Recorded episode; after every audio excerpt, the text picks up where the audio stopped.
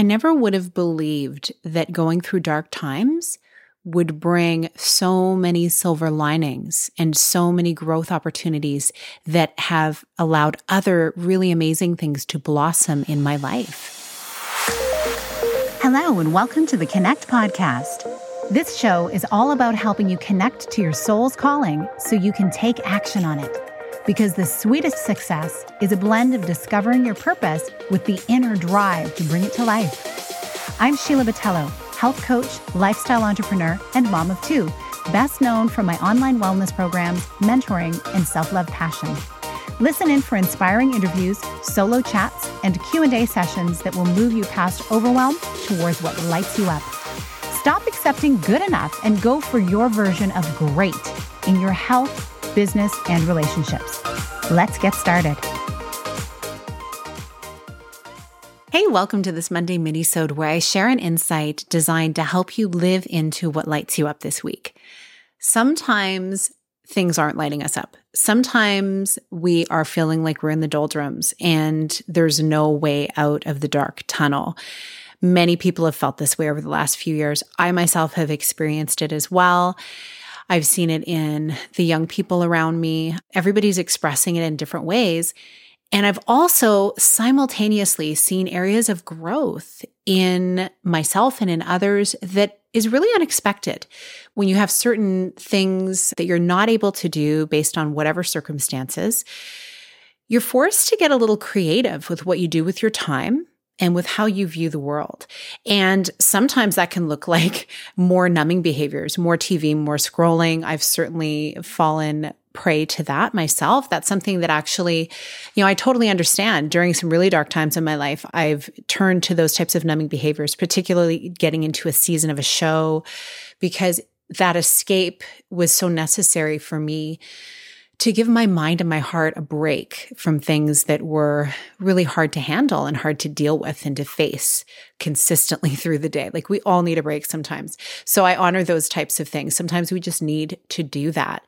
And then there are the times where you're going about your day to day and because you are unable to do certain things, you have more spaciousness. Like I wasn't standing on the side of soccer fields the last year and a half. My son decided to take a break from soccer, and I honored that. He'd been playing since he was four years old. And he decided that he wanted to focus mainly on his studies and just take a break from the pressure that he put on himself. And I really honored that because it was a decision he made for himself. It was not based on any outside circumstances.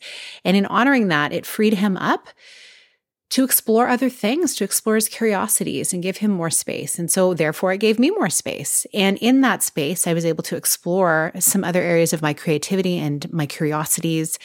It gave me more time to help people, to create content, and also to sit quietly as well. We can't discount those times where sometimes we are not able to do the things we'd hope to do. There are gifts in even those times. And of course, in those dark times, like I allude to very often the times where I am sitting or have been sitting by the bedside of people who are not well or who are nearing the end of their life. Those are times that would be really ideal not to have to ever go through. And yet there were hidden gifts there that I never would have expected either. And I'm grateful for them. So I want to ask you to look at your life right now, where you're at, what are you feeling? Are you feeling hope rising? Are you feeling life is still very dark? I don't know what your circumstances are right now, but you're listening to this. And so I'm hoping that something about the title cause you to want to take stock and look for another way of moving through whatever it is you're moving through. Start to think about what are the gifts that you've had from this season. You might have to dig really deep to find out what some of those gifts are, but I promise you there are some if you really take the time and space to look into it and to really get reflective.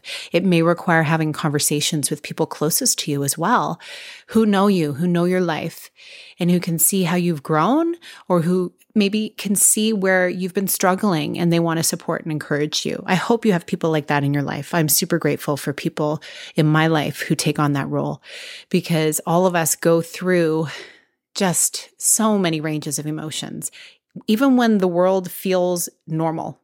And what is normal anyway? There's people listening to this podcast from all over the world, and everyone is experiencing something different in the home that they live in, in the town that they live in, in the country that they live in. And it's always the mixture of the challenging, the joyful, the heartbreaking, the hopeful, the creative, and the mundane. That is our human experience. So as you move through this week, I hope you will look at your life through the lens of the gifts that you have learned through the dark times and know that that is when seeds are planted to grow into something you may have never imagined was possible for you. I hope you have a beautiful rest of your week. Big blessings. Thank you so much for being here with me on the Connect podcast. If you like this episode, please share it with someone you think would enjoy it. Also, if you head over to iTunes to leave a review, I'd be so grateful. Let us know what your favorite parts were and what you'd like to hear more of. It will help us have a greater impact, elevating many more people to grow and succeed together. See you next time.